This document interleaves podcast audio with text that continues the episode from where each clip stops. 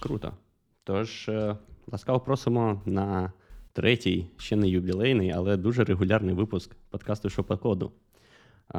Реагуючи на фідбек, та й, власне, наш самоаналіз також, бо ми теж після випуску зрозуміли е, деякі недоліки, так би мовити, ми хочемо спробувати більш формально і е, кристалічно чисто окреслити, що це за подкаст, для чого, для кого е, і чому ми це робимо.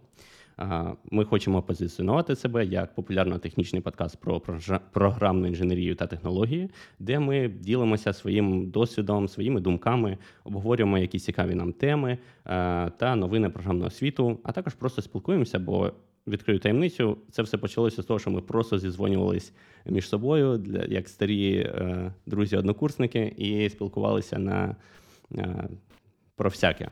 А тепер ми вирішили за це зробити трошки в більш формальному е, е, форматі і викласти це на YouTube.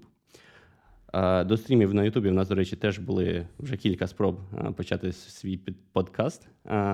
До речі, треба то прибрати з онлайну, щоб щоб слід, слідів від того не було. От. Але цього разу ніби в нас так саме так.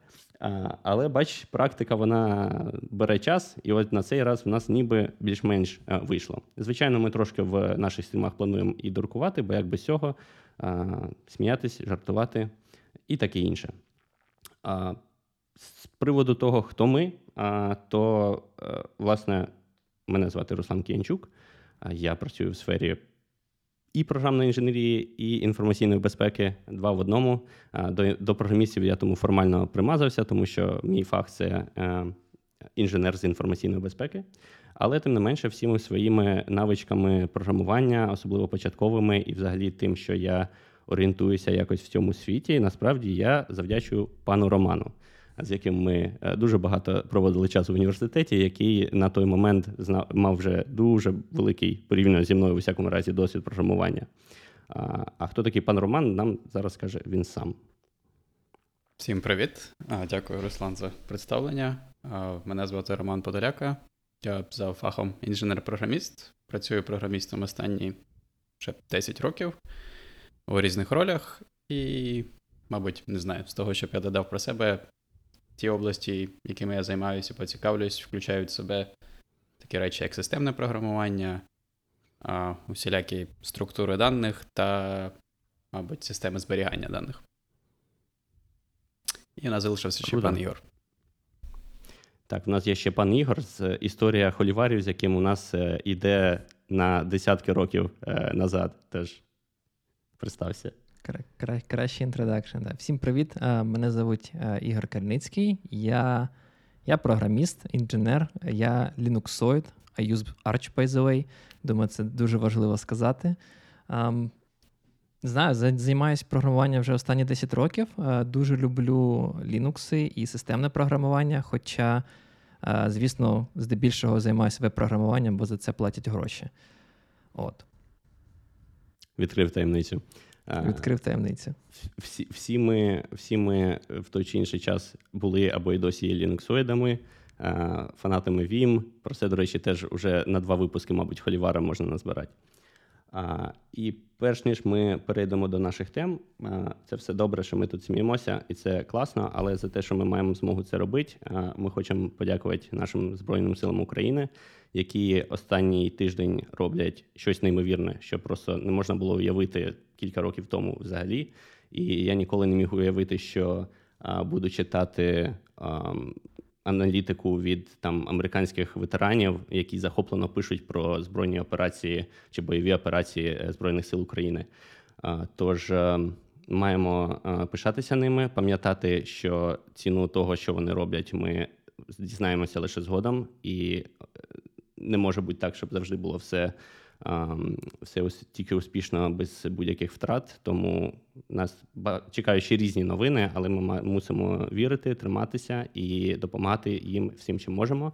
А тому не соромтеся, донатити. Е, туди, куди вважаєте за потрібним, чи це фонд, чи це ваші е, прямі друзі, знайомі, близькі, які знаходяться або на фронті, або допомагають е, медично, або допомагають психологічно будь-яка допомога, чи то своєю енергією, чи то грошима, чи то 10 гривень, чи мільйон гривень. Це не Zero Sum Game, це будь-яка підтримка вона докладає до нашої перемоги. Тож віримо в ЗСУ і чекаємо на перемогу.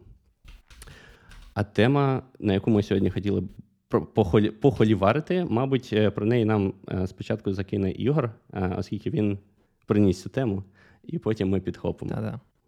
Я зараз її пошарю в наш YouTube чат.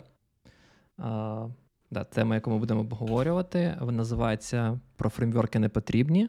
Ну, якщо це перекласти з англійського, плюс-мінус.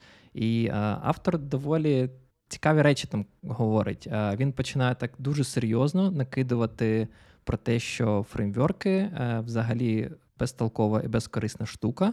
І насправді багато речей, які він каже, ну, мають місце бути, і я з ними погоджуюсь. Ну, наприклад, ви взагалі, да, перш ніж почнемо, хочу запитати взагалі, ви як ви як хлопці ставитесь до до фреймворків? Та нормально ми Користуєтесь ставимося. кожен день? А що робити? Самим вже писати без них. Що що було? Можеш повторити, будь ласка, не почув? Кажу, Про... куди без них? Я а, думаю, що з ними з ними точно краще, ніж без них. А якщо ми вже почали обговорювати, і ти хочеш від нас почути, чому вони нам подобаються, то ні, ні, я я хочу почати насправді обговорювати зі статті а, і сказати, типу, okay. деякі деякі речі, речі, які автор підіймав в цій статті. А, Наприклад, те, що ну тобто він насправді прямо отак, от з порогу, з першого абзацу каже, що фреймворки не потрібні, вони вам ускладнюють е, підтримку вашого програмного забезпечення. Вони насправді мають абсолютно інший е, цілі, ніж ваша команда при підтримці вашого і розвитку вашого програмного забезпечення. Вони насправді приймають деякі рішення. Знову ж таки, які будуть впливати на те, е, як швидко і як успішно ви будете підтримувати свій проєкт. І і взагалі вони в деякому сенсі а, беруть вас в заручники, і в тому сенсі, що вам потім буде дуже складно щось поміняти. От ви, типу, стали використовувати цей фреймворк, через 5 років вирішити, що він поганий, він вам не підходить, і вам буде дуже складно з цього під дуже складно відмовитись від нього, бо все дуже сильно заточено під цей фреймворк. Ну, тут одразу я думаю, з деякими речами можна погодитися, але, от, е, мабуть, один з аргументів, який проводить автор, про те, що дуже важко буде підтримувати потім цей код.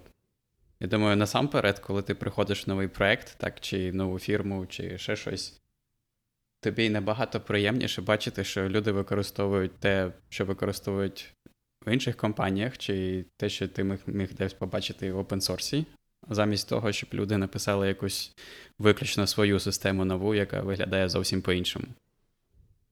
Автор посилається на якийсь е, репорт від здається, папету, як, чомусь, як він називається, DevOps Report.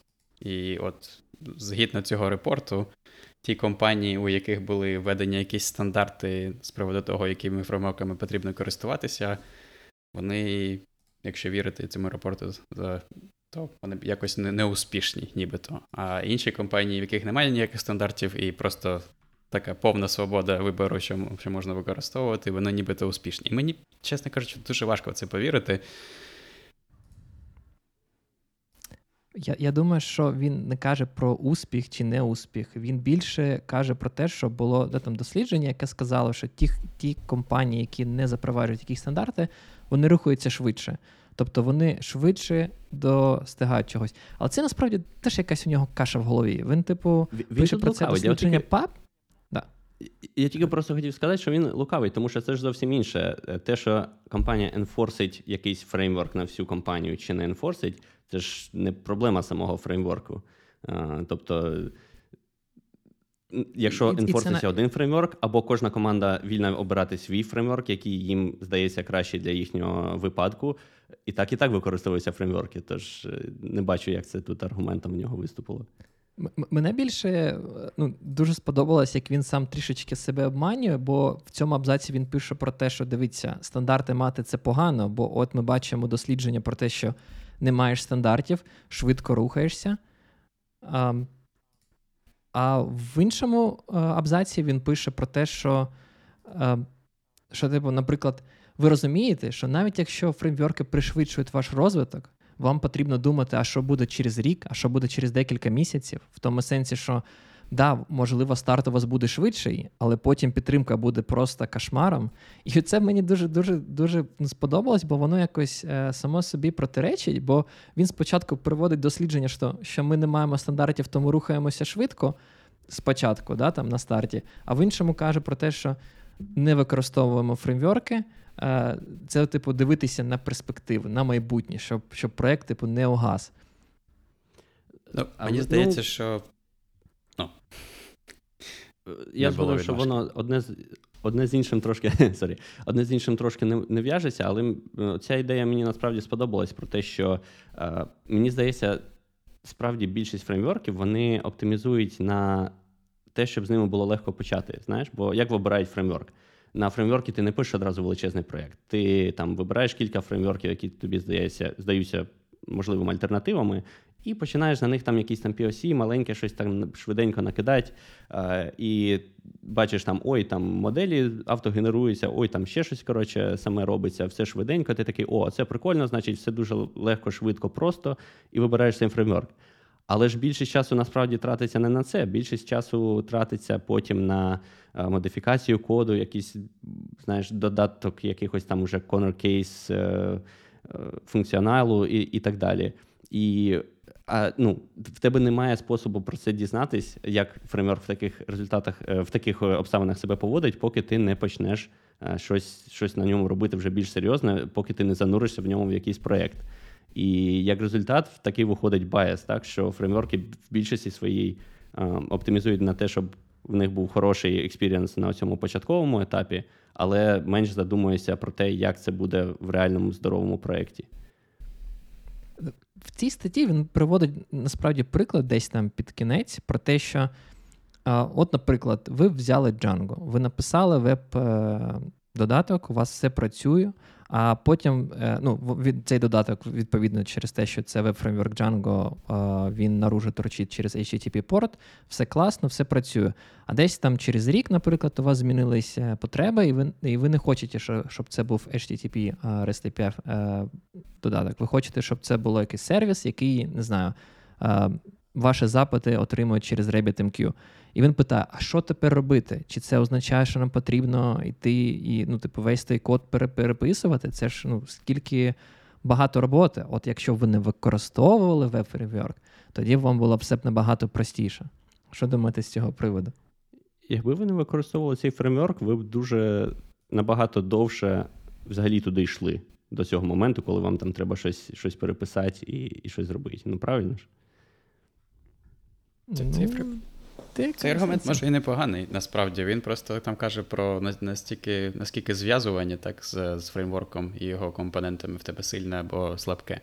І деякі фреймворки, такі як Django, мабуть, через те, що, як Руслан сказав, вони намагаються якомога більше тобі спростити входження і намагаються покрити якомога більше твоїх запитів різних, тому вони включають в себе речі, які, на перший погляд, веб-фреймворк не має себе включати, або міг би не включати наприклад, як роботу з моделями. Мені ще е, сподобався в нього, знаєш, такий поінт е, чи точка зору, що е, фреймворки, ну, сподобався, як можна сказати, в лапках. Е, я не зовсім з тим погоджуюсь. Він там. Е, як це? Е, недолюблює те, що от фреймворк, він там, як його автор вирішив, так фреймворки е, розвиваються. І якщо там автор вирішив не робити зворотню сумісність там з якоюсь версією, і там пішов е, ну, якимось іншим шляхом, мабуть, для веб-фреймворків деяких це особливо характерно, то ви залишаєтесь типу сам на сам з тим, що тепер вам треба витрачати свої ресурси на те, щоб мігрувати на новішу версію. Якщо ви не мігруєте, а залишаєтесь на старій, ви не отримуєте підтримки, там security виправлень і так далі. Але тут таке, якби лукавість трошки, тому що ну це ж open source. Типу, ніяких гарантій. Ти ж цей фреймворк не платиш за нього, ти його береш уже готовим, хтось його зробив, і ти зберігаєш свій час і сили, якби економлячи таким таким чином і гроші, в тому числі. а, ну, десь десь ти отримуєш, десь ти маєш відповідно втратити да, баланс у всесвіті. І ну. якщо ти користуєшся open source фреймворком, яких більшість, я не знаю, ти знаєш комерційні фреймворки якісь? Ну, ні, не чув. Прямо веб-фреймворки не чув. От, ми в цікавому світі, де. А так, взагалі, е, фреймворки є. Qt, наприклад. Він хоче open source, але мені здається, в них є якась комерційна ліцензія, до речі. Можливо. І, мабуть, там тоді вони гарантують, е, я так підозрюю, якусь там зворотню сумісність до певної так. версії там, і так далі. От, ну то відповідно, якщо ти за це платиш гроші, якщо в тебе є комерційна а, ліцензія, тоді в тебе і таких проблем менше. Ну, а якщо ну, ти він... це все береш безкоштовно. Він дивиться просто на цю проблему трішечки під іншим кутом. Він не каже про те, що це там проблема опенсорса, проприєтарщини, що не, нема ніяких де, там, обіцянок і все таке інше. Він просто дивиться на це під тим кутом, що у вас щось перестало працювати, і все, ну, у вас ви нічого не можете зробити. Це фреймворк, він є є десь код. Якщо автор його не підтримує, або там є якась е, бага, ви ніж, просто нічого не можете з цим зробити. І це його обурює. Типу, він каже про те, що треба. А, а я не знаю, до речі, що він каже: писати свій код просто для От. всього, і тоді ви можете От. завжди це ну, підтримувати.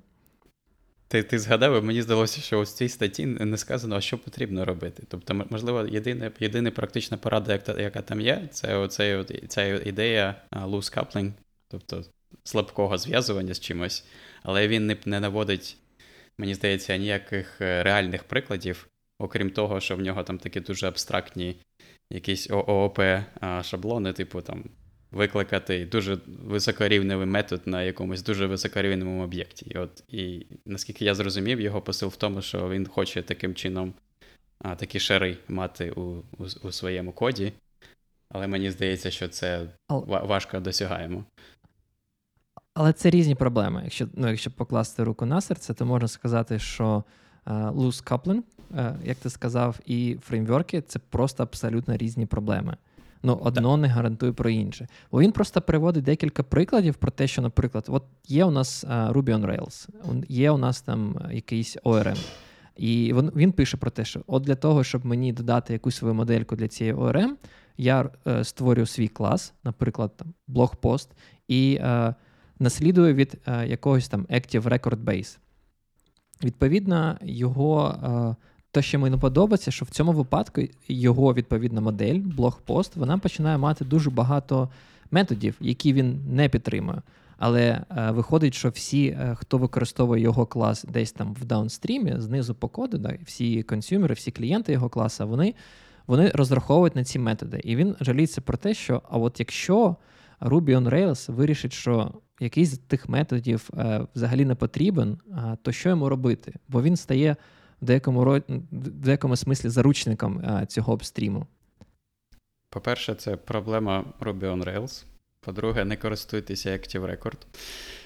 І по-третє, мені не дуже зрозуміло, якщо навіть ці методи в тебе є, так? І навіть якщо їх там 1200, як він каже, то ти пишеш не. Ти використовуєш це не в якійсь бібліотеці, так, яку ти потім представляєш як публіч, публічний інтерфейс для когось іншого використання. Це, типу, твоя кінце, кінцевий твій сервіс, і єдине використання це використання в, твом, в твоєму шкоді.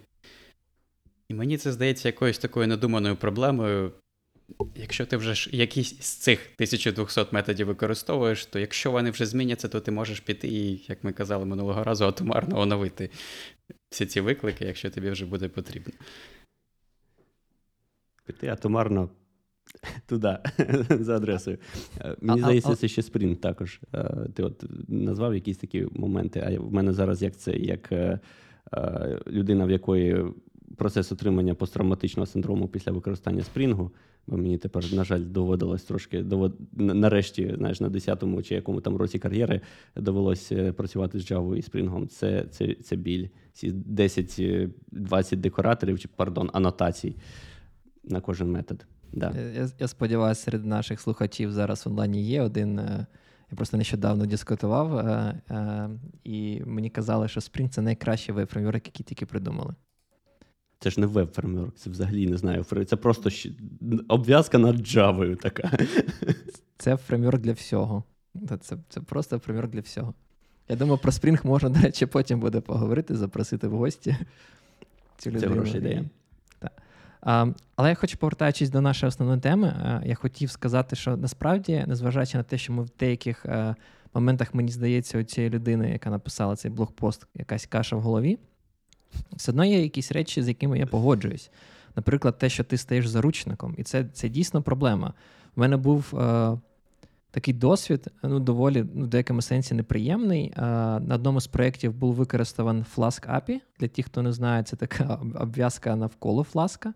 І вона, якщо чесно, дуже так собі підтримується. Вона і підтримується посередньо, і зроблена дуже так собі. Як тільки ти хочеш зробити шаг вліво, шаг вправо, ну вона просто взагалі нічого не витр... не витримує, і тобі доводиться просто городити якісь кастелі.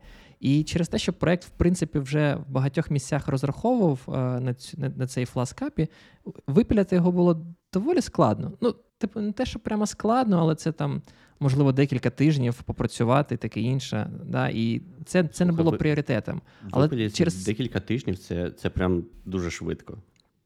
Ну, я в стартапі працюю. Що ти думаєш? Що ти хочеш? Звісно, ми move fast, break things. Та навіть для стартапу я тобі скажу. Да? Ну, значить, я такий. Всі всі, всі чули, да? Значить, значить, я просто міряв по, по собі. Думаю, два тижні випіляти якийсь фреймворк це показує рівень моїх скілів.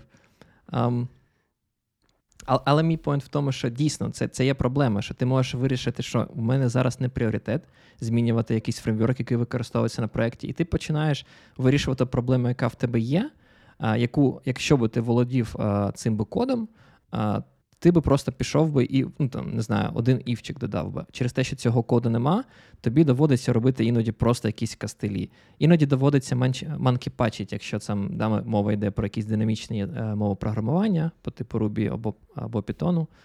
І це ж ну, якийсь неправильний підхід. Ну, тут мені здається, залежить від від конкретної ситуації від фреймворку. Бо в той же час, в той же час, з мого досвіду, наприклад. Е, були такі обставини, коли забагато свободи. Воно теж призводить до жахливих дизайнів і і жахливих рішень. Бо коли ти можеш написати будь-як, так, а ну, варіантів, як зробити неправильно, зазвичай більше, ніж як зробити добре і правильно, то тут стається такий, знаєш, анархія трошки. А якщо направляти, особливо, якщо це знаєш, там розподілена або команда, або багато команд працюють над якимось проєктом. Е, так, а якщо в тебе все-таки є якийсь е, е, щось, що чи це стандарти ну, з боку інженірінгу в компанії, чи це фреймворк, який обмежує тебе і направляє в якесь русло, що там, типу, з усіх от можливих варіантів ми можемо зробити там, не знаю, цими трьома способами.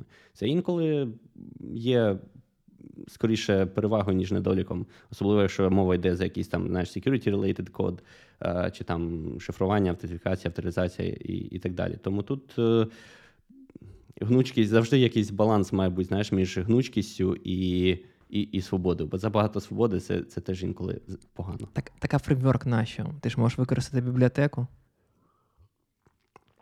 Можеш використати бібліотеку. Тому я кажу, це де... залежить від ситуації де та лінія, де, де ми кажемо, що це бібліотека, а це фреймворк? Хтось її взагалі бачив? А, Там, здається... До речі, визначення непогане було так на початку статті. Мені особливо подобається перший приклад про inversion of control.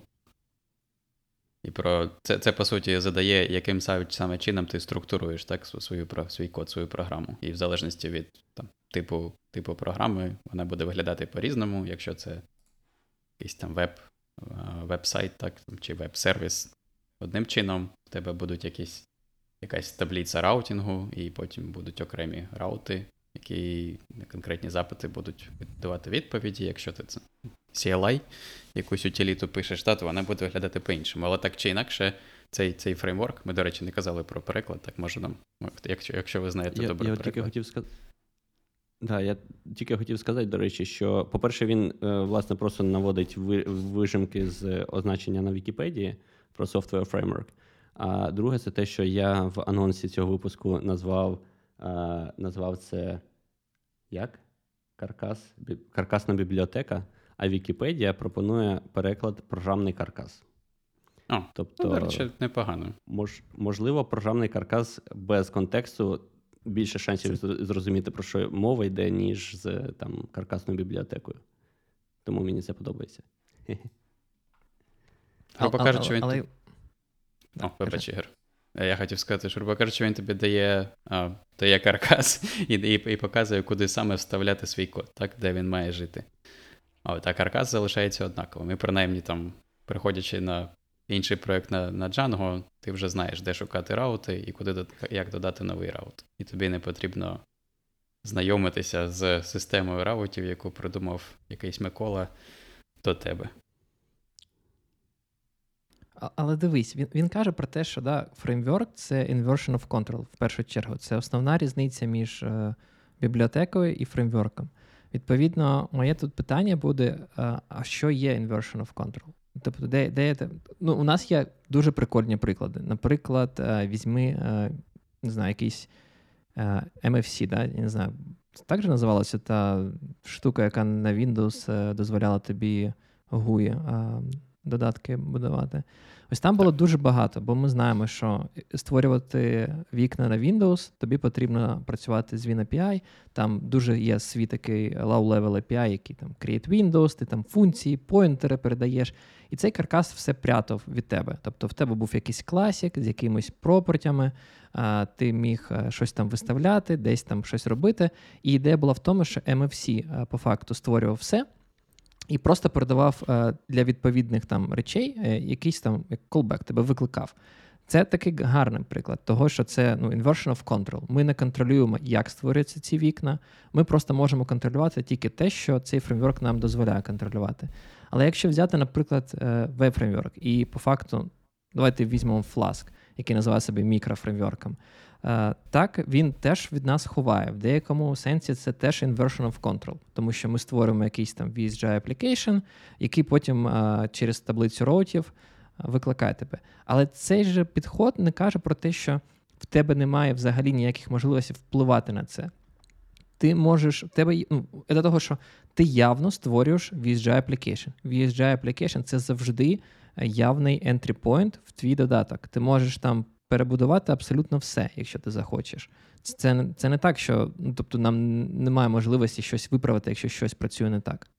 Мені сподобалось е, його там, в нього прозвучало таке значення, що е, бібліотека це по суті ну, просто а, якийсь набір функціоналу, який ти можеш перевикористати, і він не диктує тобі ідеї, як його використовувати. А а фреймворк диктує.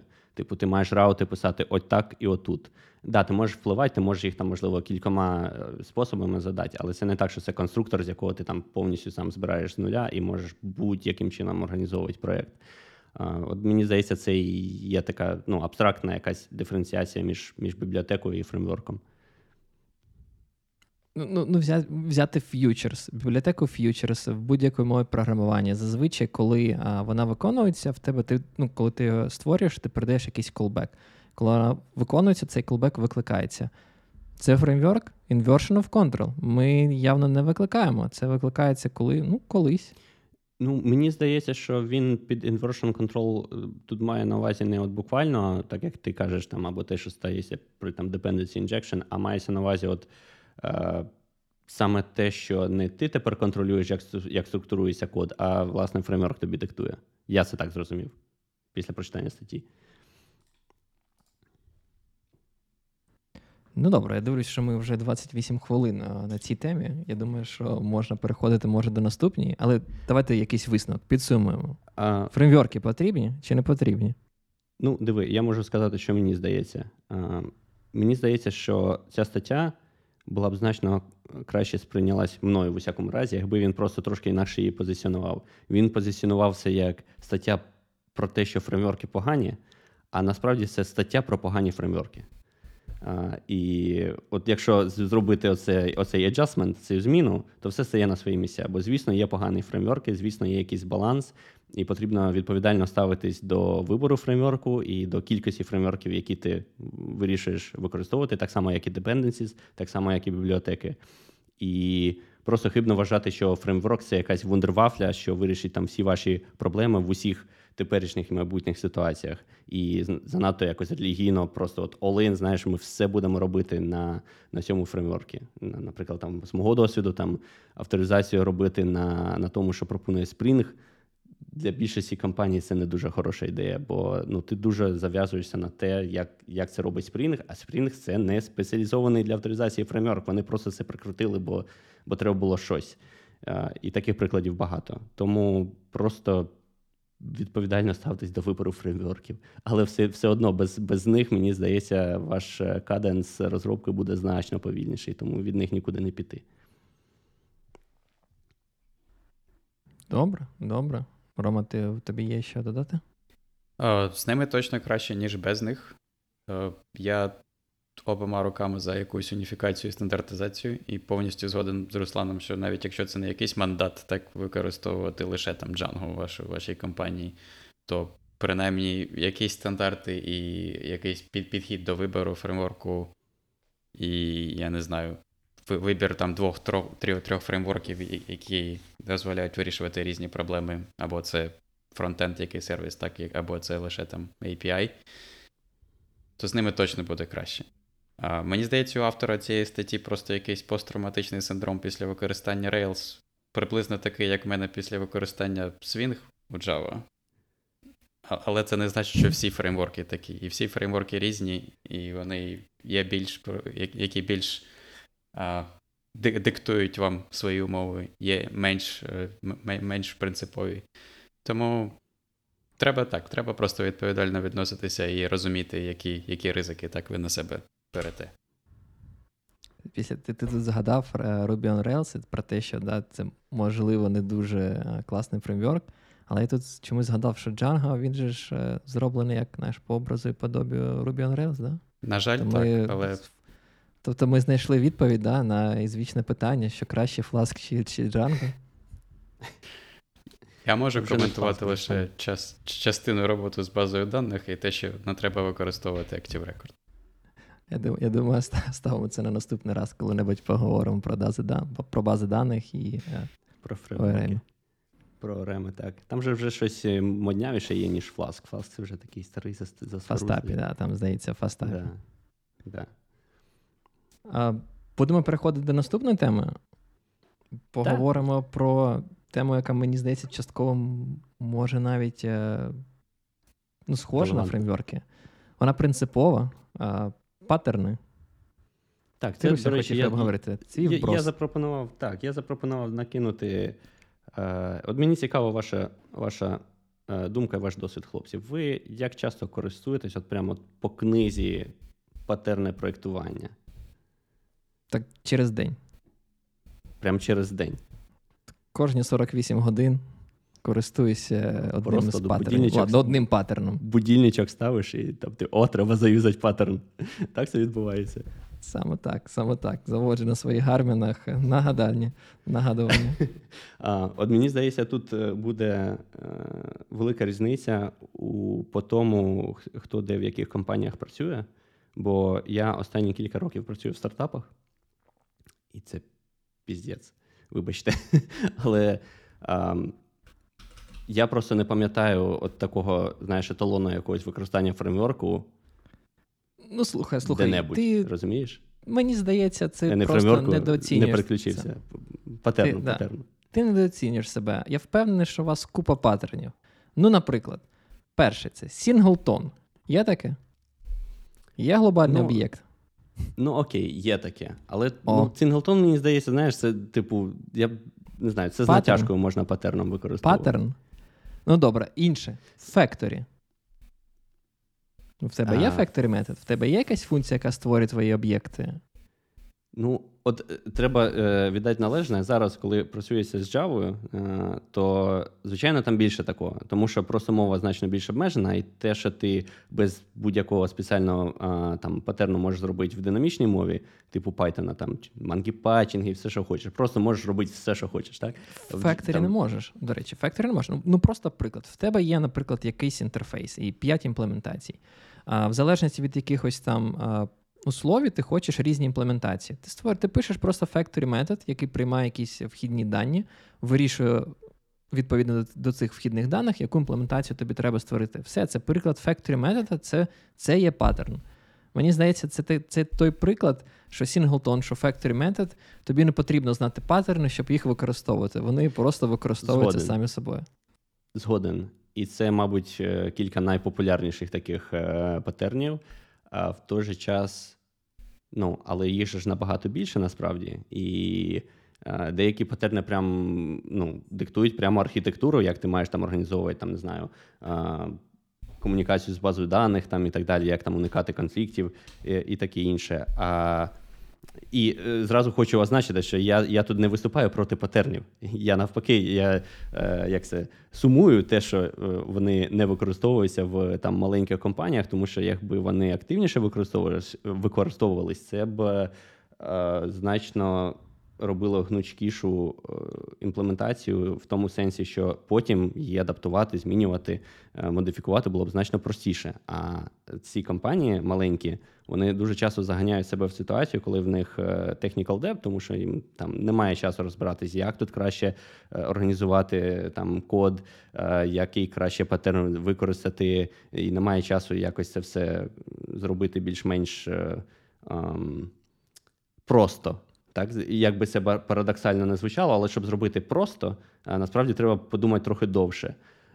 І вони роблять як як попало.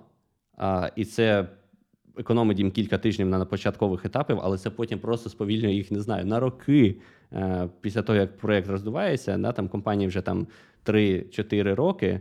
І і в цьому коді, знаєш, всі інженери, які початково це писали, вже плюнули, умили руки і не хочуть з цим більше мати справу, пішли в інші компанії.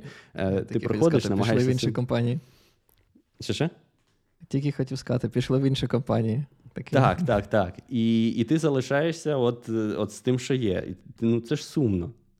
Правда? Ну, я думаю, що треба розрізняти. Я думаю, те, що ти кажеш, що е, запровадження патернів е, відповідно 100% тобі допоможе, це теж неправда. Мені здається, в минулому, коли ще ми тільки вчилися і закінчилися, всі казали і розмовляли про паттерни. Мені здається, була проблема абсолютно навпаки. Люди просто вставляли паттерн. Все все підв'язували під паттерн. Все все підв'язували під паттерн. Навіть коли він не потрібен, вони підв'язували під паттерн. І відповідно проблема була просто навпаки. Та сама, але навпаки ти просто ну, губив себе е, в цих паттернах, бо ти просто не розумів, хто кого після чого е, ну, взагалі, взагалі викликає. Відповідно, troubleshooting ставав набагато складніший. Тут точно треба якийсь е, мати баланс. Але стосовно твого питання, чому люди не пишуть, я не думаю, що це про економію часу, що вони виграли декілька тижнів чи щось таке. Я думаю, це банально просто неосвіченість. Ну, Зараз IT дуже популярна, багато людей йдуть туди заради грошей, і це не тільки в Україні. Ну з того, що я чув, це навіть ну і в Америці, і в Європі. Це складна професія в цілому вважається. І відповідно багато хто закінчують якісь курси, де їх там навчили, як на Django щось написати, але в тому курсі не показували ну, як, як будувати архітектуру. І потім ці люди йдуть в ті компанії, і вони просто не знають про паттерни. І вони вирішують проблему так, як вони звикли вирішувати проблему. Я думаю, це в якоїсь мірі правда. Але... Бач, Руслан. Я... Ні, давай, давай. Давай, давай. Окей, то я я ще не накидував, то тепер можна мені. А, Я думаю, це частково правда. Але що ще цікаво, і що зміни... змінилося з, ті, з тих часів, коли ми навчалися в університеті, мені здається, і мені дуже сподобалося, як Руслан це підняв також. А, І я пішов, подивився, до речі, як називалася книга Банда чотирьох. І те, що там написано, це шаблони проєктування в об'єктно-орієнтованих мовах програмування.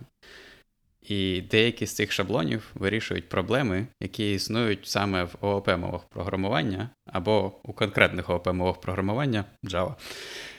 І якщо у вас немає цієї мови програмування, або ви використовуєте ну, просто використовуєте якусь інше, можливо, у вас такої проблеми і нема. Наприклад, патерн стратегія. У нашому світі це називається просто функції вищих порядків. І якщо ти можеш використовувати об'єкт як е, функцію як об'єкт і передавати її як аргумент іншої функції, тобі не потрібно знати, що таке стратегія. Ти стратегію використовуєш кожен день, і це а, такий природній спосіб написання коду якихось, якихось там функціональних мов програмування, або навіть у Python, який не не, не є функціональним. Я перепрошую, в вашому світі це де? А в нашому світі ти, ти, ну, в нашому світі інших мов програмування, які не не ООП. Або, або, або, або навіть е, може частково ООП, а мультипарадигмені, так? такі як Python. Тобто він з одного боку дуже ООП, з іншого боку є функції вищих е, там, вищих порядків, треба як правильно українською це сказати. А, от. І там такої проблеми просто немає. Або інший паттерн, як візитор. Це от, якщо коли ти перший раз бачиш візитор, це виглядає щось, що з іншої планети прилетіло до тебе. І це дуже круто. От в ООП це дуже круто, бо він вирішує конкретну проблему. Він вирішує проблему, що дуже важко в існуючу ієрархію об'єктів додавати нові методи, бо ти маєш оновити усі ті об'єкти, так, які вже цей там інтерфейс, наприклад, чи базовий клас наслідують. От, І він виглядає дуже дивно, дуже крутий, але якщо ти пишеш на Rust, Haskell, Go, тобі це не потрібно, або на Clojure, бо це все вирішується тими речами, які вже вбудовані ці мови програмування. І там такої проблеми просто немає зі старту. А ти візьми Python, доволі популярний вибір. І що ти пропонуєш? Monkey Patching? Python так. Python, на жаль, Python, на жаль, нема тайп-класів, нема тих трейтів, тому там все трохи складніше. А, Але я кажу про те, що мені здається, що змінилося в останні 10 років, що з'явилися такі мови програмування, як Go, наприклад, яка дуже популярна. А, ну, Я, я б хотів почати з Rust, але він популярний, але настільки популярний, на жаль. Тому я буду використовувати so Go як приклад. Поки що не популярний. Серйозно? Так, я думав, що Go ніхто не використовує вже, що всі на Расті пишуть. Ні? Це той технічна бульбашка наша. Якщо да, нас може, можете в бульбашки просто.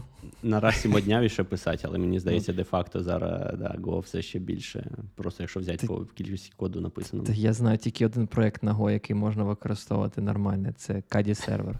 Це ти накидуєш, це ти накидуєш.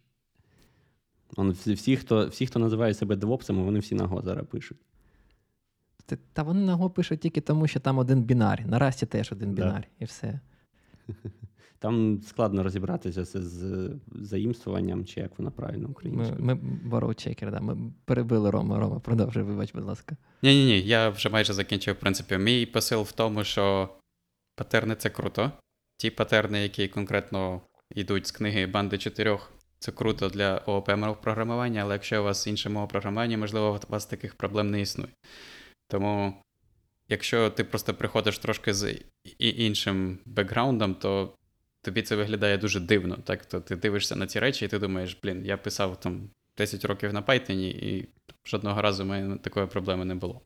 Але що круто, що, як як ви вже сказали, так, що вони дають якусь структуру, вони дають якісь найкращі практики, і і це це важче для старту, особливо якщо ви не знаєте про їх існування, так? але це, це просто означає, що над тими проблемами, над якими ви працюєте, працюєте, так так само працюють інші люди, і, можливо, вони вже, ці розумні люди, подумали про це 10 разів і побачили, що треба робити, а що не треба робити.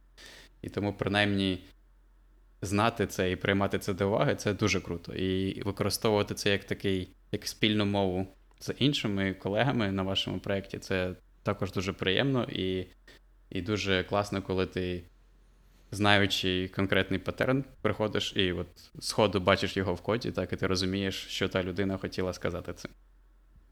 А як ти будеш бачити е, сходи його в коді? Ти пропонуєш називати ці класи і функції, ну, типу, на честь патернів? Ну, не обов'язково. Коли ти коли ти бачиш візитор, це, це його дуже важко не побачити, бо він виглядає дуже дивно.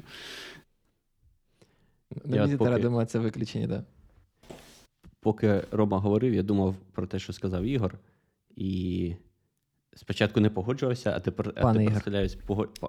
Ох, я перепрошую, ізвініть. Переляканий був пан Ігор. Про те, що це там не через неосвіченість. Але тут парадокс, ніби ж як там зараз навіть стартапи, вони ну в усякому разі в долині вони проводять там досить серйозні інтерв'ю, навіть якщо це не алгоритмічні, Uh, і ну, я вважаю це насправді абсолютно ок, якщо інтерв'ю націлене більш практично, ніж там на чисто на алгоритми. Але тим не менше, воно все одно глибоке, воно за, затрагує там і систем дизайн, і там програмування, і тобі треба прям прямо вживу зараз щось накодити там за там, не знаю, за годину чи за дві. Ніби як е, знаєш, предметне інтерв'ю, і не сказати, що це там будь-хто з вулиці знаєш, наймається. Це ж все-таки не не, не аутсорс, і тут багато університетів і так далі. Тобто я б не сказав, що люди не освічені. Але от просто ти правильно сказав, що немає сенсу використовувати ПТР, знаєш, там, поки він вам не потрібен з нуля. Але є дуже важливий момент, мені здається, коли е, тобі треба зрозуміти, що от, от прийшов час. От зараз, якщо ми не зробимо там це через якийсь паттерн, почнеться якийсь там спагеті код, почнеться якийсь коротше, анархія.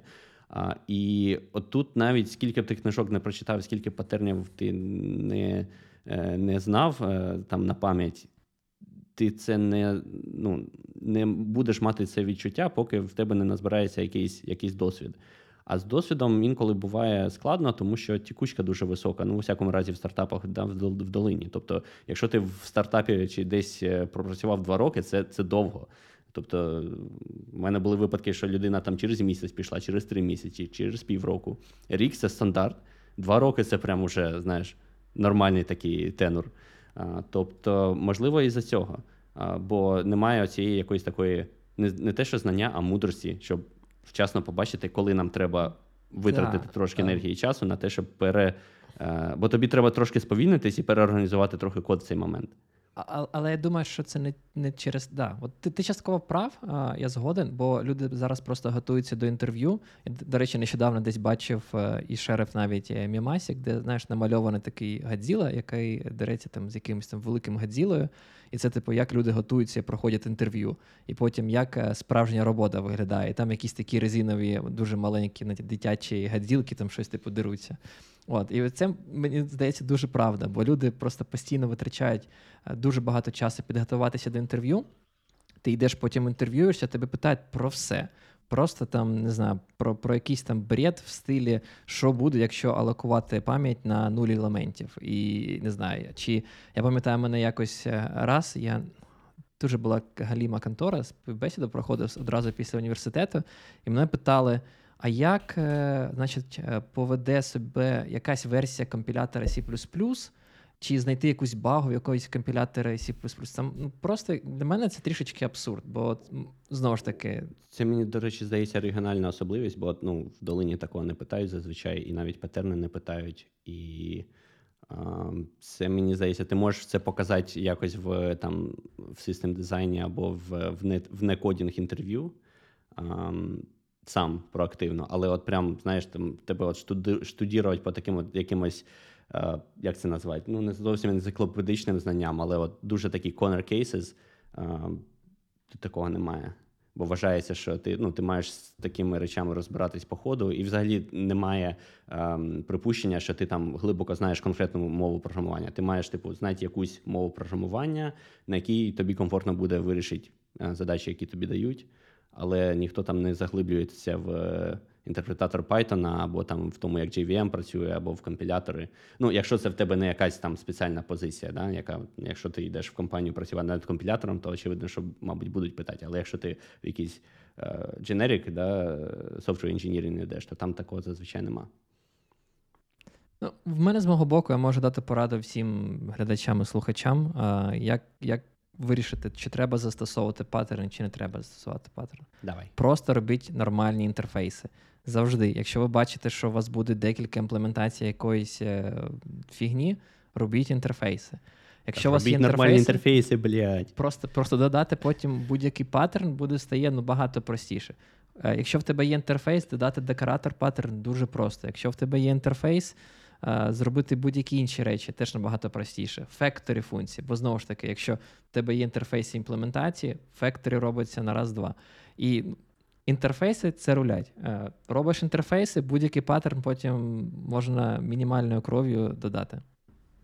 О, а в тебе, до речі, чи в Роми є ідея або знання на якусь кодову базу подивитися, де б от були якось так виражено, яскраво виражено якісь патерни, щоб от прям показати, типу, ось дивіться, як воно буде все красиво, якщо ми це за, заюзаємо. Є такі приклади? SQL Alchemy. Там, мабуть, Але там більше, мабуть, специфічні всякі патерни.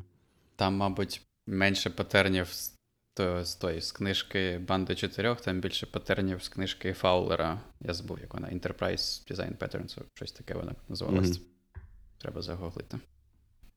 SQL Alchemy, так і запишемо. Але там круто в плані того, що я вже двічі сказав про Active Record, і, і, і, і там, до речі, є патерн.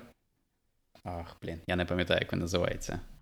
Session, здається. От, і от це от най, найбільша різниця між підходом Active Record і те, як робить Hibernate і SQL Alchemy. І це мені здалося дуже цікавим. Ну, і, і схожі там патерни є. Я десь бачив сайт прикольний, а, не пам'ятаю, як він називався. Може, щось типу Software Patterns in Open Source Software. А, я спробую знайти і потім прилінкувати до відео. Але там був сайт. Основна суть в тому, що на цьому сайті собрані паттерни, які використовуються в різних опенсорсах, і прямо з посиланням, що, наприклад, там взяти тулу CMake, вони там якусь, е, в них була ось така проблема, вони вирішили ось таким от паттерном. Це, мені здається, доволі прикольна ідея. Вони не тільки тобі розказали про те, що от є паттерн, який вирішує, як завжди, показує, де там якусь видуману проблему з ліфтом, чи не знаю, знаєте, щось таке просто абсурдне. У них є реальна проблема. От є приклад, є це успішний open source проект, і в ньому використовується цей паттерн, вирішує таку проблему. Це, це класно. Класно. Якщо знайдеш, е, додай, мені здається, буде всім, е, всім корисно і цікаво. Ну що, та й таке? А, Будемо закінчувати, да? Думаю, говорили.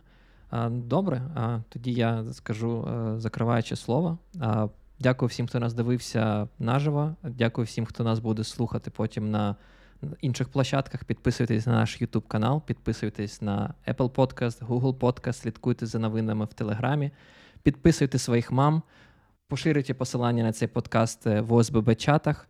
А, Донатьте на ЗСУ. І да, дякую, що були з нами. До нових зустрічей. І, і, Пока. і в чатах е, батьківських, е, батьківських Бачата зборів. батьківських. Добре, всім дякую. Донатьте, підтримуйте ЗСУ, вірте в перемогу. І е, не забувайте також, окрім того, що підписуватись, якщо вам сподобалось ще і ставити якісь там зірочки, бажано 5 зірочок, але ну, скільки ви вважаєте, ми заслужили, стільки ставте. І всім дякую. До наступних зустрічей. Пока. Пока.